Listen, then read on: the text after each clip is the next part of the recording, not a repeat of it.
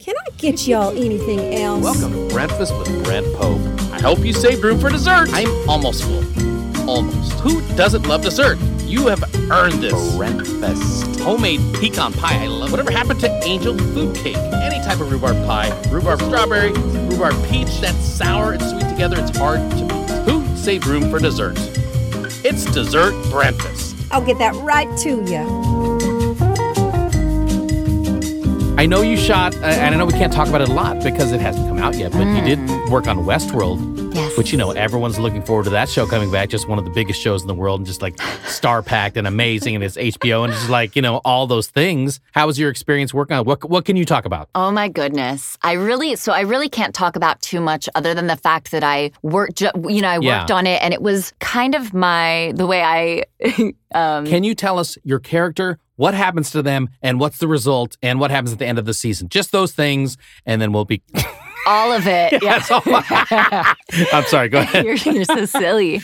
Um, it was truly an incredible experience. It came kind of out of left field. Yeah. Right before the break. And oh, so I That's felt the like best. It was, right before the holidays, you, you, ah, that's the best. yeah. Then you feel like, like a I- little stocking stuffer, you know? Yeah, it's like you just like now I can go on vacation and feel like I did something, and yeah, Absolutely. And also now, because I think sometimes we have this idea of, and now it's the end of the year, and now I'm going to set my New Year's resolutions. It kind of just almost allowed me to have this infusion of momentum. Mm-hmm. yeah, Coming into the into the new year, Yep. and it was I've never had that experience before, oh, so Oh, that great. was really cool. Yeah. And it was such a wonderful show to work on again. I mean, whoa, everybody was so awesome. Jonah Nolan, Richard L. Lewis was the director of my particular episode. Again, I don't know how much I can talk about it. Worked with just some amazing folks and that was another dream come true. You know, that's another another show I'd really set the intention to work on at some point. And it happened and I and it was magical. yeah. You know, Westworld's one of those shows where like there's certain shows where you watch and you're like, this is just like watching a really long movie that's a TV show. You know what I Mm. mean? Because the quality is so high. Quality. They have the budget to do it. They have the talent to do it. Uh, they have the script to do it. They have the right creative team to do it. So it's all that coming together just to be like an amazing long film like experience. you know? exactly. So congrats. Exactly. I can't wait for that to come out. yeah, I'm Uh, excited. and then we can talk all about it. You come back and talk about all about the Westworlds.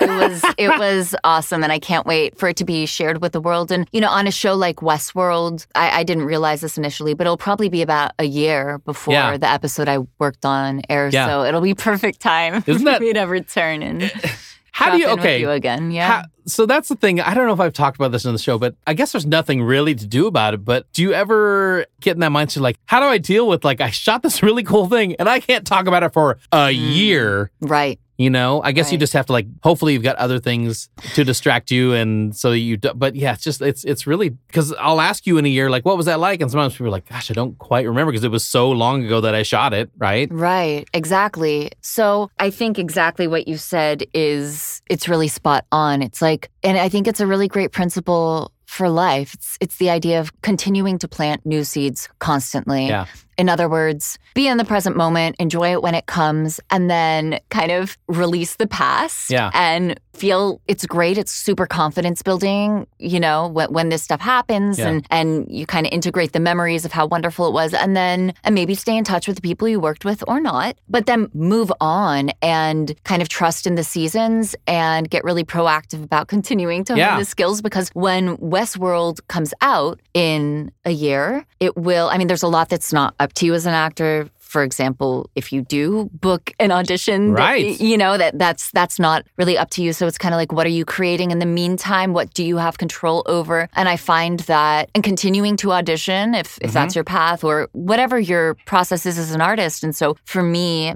it's been about finding the ways to fulfill myself so I'm not waiting around even for the next audition. It's like staying creatively fluid Yeah. and then continuing, hopefully, to build the body of work, continuing to evolve the reel. Again, though, if we only have control over so much. So maybe it's like working on a play or, you know, whatever it Yeah. is to keep the creative juices flowing. And I find that when we do keep flowing, keep the flow going, other portals kind of open up and then the booking does come Right. out of nowhere when you're in New York City in Times Square, not expecting it, Right. or right before Christmas when it's the last thing on your mind and you have family in town and it's crazy. And that's just like how it goes. You were talking about this yesterday at breakfast at Brentfast. Yeah. Uh, you were saying that I can't remember what project it was specifically, but you booked something at one point. It was the last thing you were expecting, and Oh yeah, I mean, I, well, it seems like I have this thing where, for some reason, so for those of you that aren't actors, uh, you'll have an audition, and then maybe you'll have a callback,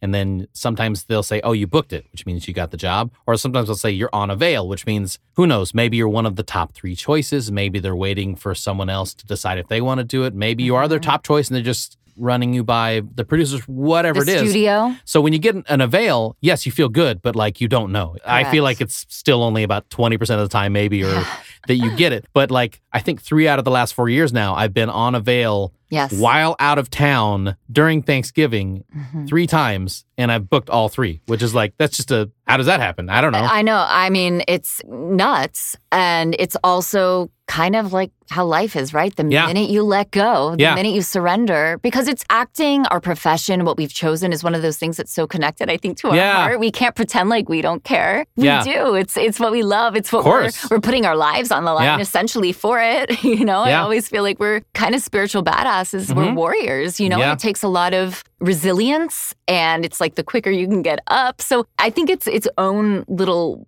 practice in and of itself, just the art of being an actor and compounded with it's that whole that old adage I was talking to you about yesterday. It's like, you know, girl wants boy, boy doesn't want girl. Yeah. And the second that the, the girl's like, okay, well, I'm gonna date other people, I don't Yeah. care anymore. Then that's you know, it's, it's just it's it's uh, polarity yeah. and it's just kind of the way the universe works and but the minute we think we got it mastered or we, we can't the, No. i think the thing that can be so frustrating is you can't force letting go right Right. Yeah, you can't.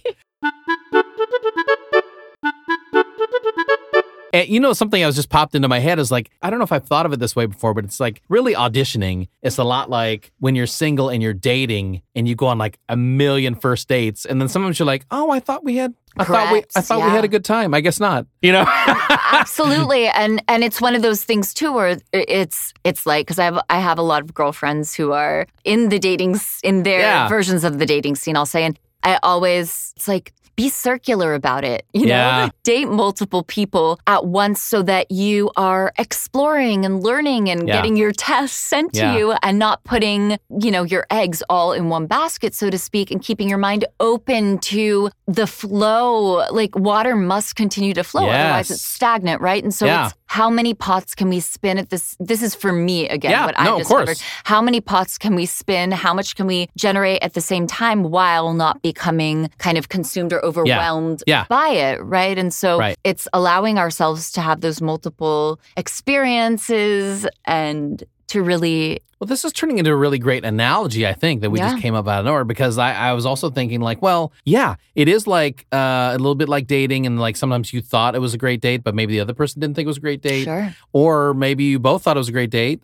Uh, but then, you know, but then also you're saying like, it's like, how do you prioritize? Because yes, we can have, well, first of all, the worst thing you can do, like you said, uh, if you're dating someone is just like sit there and wait by the phone for them to call you, right? Same oh, with a auditioning. pot never boils yeah, right Right. So if you're auditioning too, you, as soon as the audition's over, the best thing you can do is start working on something else. The thing, the key there though is you, the best thing you can do is to start working on something else. However, you can't pretend to yourself like the haunted memory of the No, of ghost course. of the past Yeah. audition isn't there. And so it really is, it really takes a lot of discipline Mhm. to get to that point. And so, exactly. So, with the something else, it's nice if you kind of Yeah. have a checklist of Right. what that something else is. And it doesn't even have to be related to your craft. It could be, I don't know, I think the easiest, the most challenging thing to do is to put on your shoes and get your butt to the gym or Yeah. go on that hike. Right. But it's one of those things that if you, that's one tool.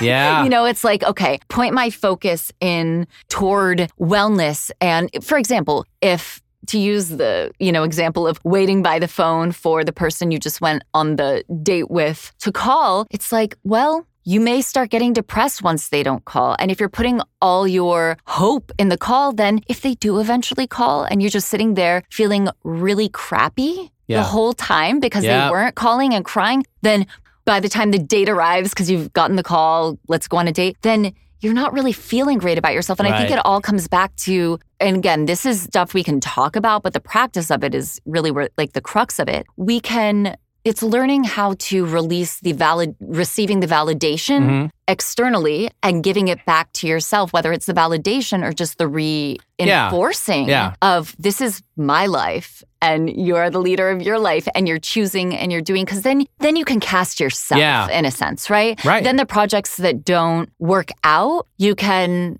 realize that like the phrase like rejection as protection. Maybe if you did book this, it would have kept you from the next thing you would have booked. Right. Or you, I mean, you just never, you just never know. And so it's like you, we we tend to book the work. I think we only book the work that is the work that is right for us. And Mhm. when, for me at least, in coming to a place of kind of deeper trust, I see it. It's like, oh, that's why I didn't book that stuff. That my, I don't necessarily think the ego is the worst thing. I think it helps us accomplish a lot, but that's why I didn't book that stuff that my ego wanted. It wasn't in alignment. Yeah. It just wasn't in alignment. And so it's, it's a super powered path to, Yeah.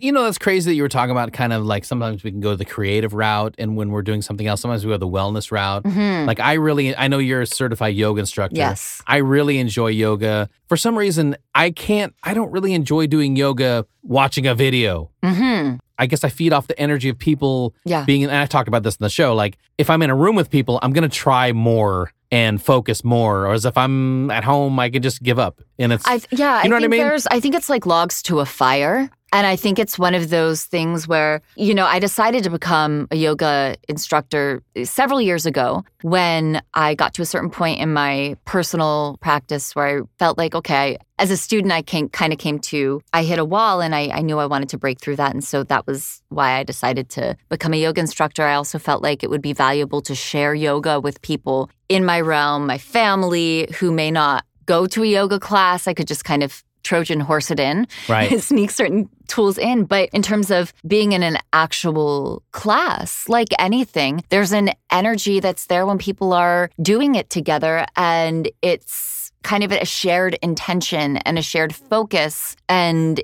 I think it's just more intention in a sense, you know, and it's, it can be, we can challenge ourselves a bit more, but there's great beauty as well, I think, in having both uh, going to the class and then these days, since a lot of the, you know, activities we would have done in the past communally aren't as available to us, I think it's really cool to, again, it's just like that self discipline, which is so hard. But Yeah. it's like, okay, fine. I don't really enjoy this. So 10 minutes of it, or let's just find something I do enjoy. Dance. Yeah. okay, I'm gonna Yeah. dance right now. Or maybe I'm gonna yoga dance and, Yeah. and do a mashup. Or it's using the tools that we have and then finding the ways to kind of tailor it to ourselves. Like yeah. this podcast, for example, how many right. podcasts are out there, but you have your unique version of it. Yeah. You know?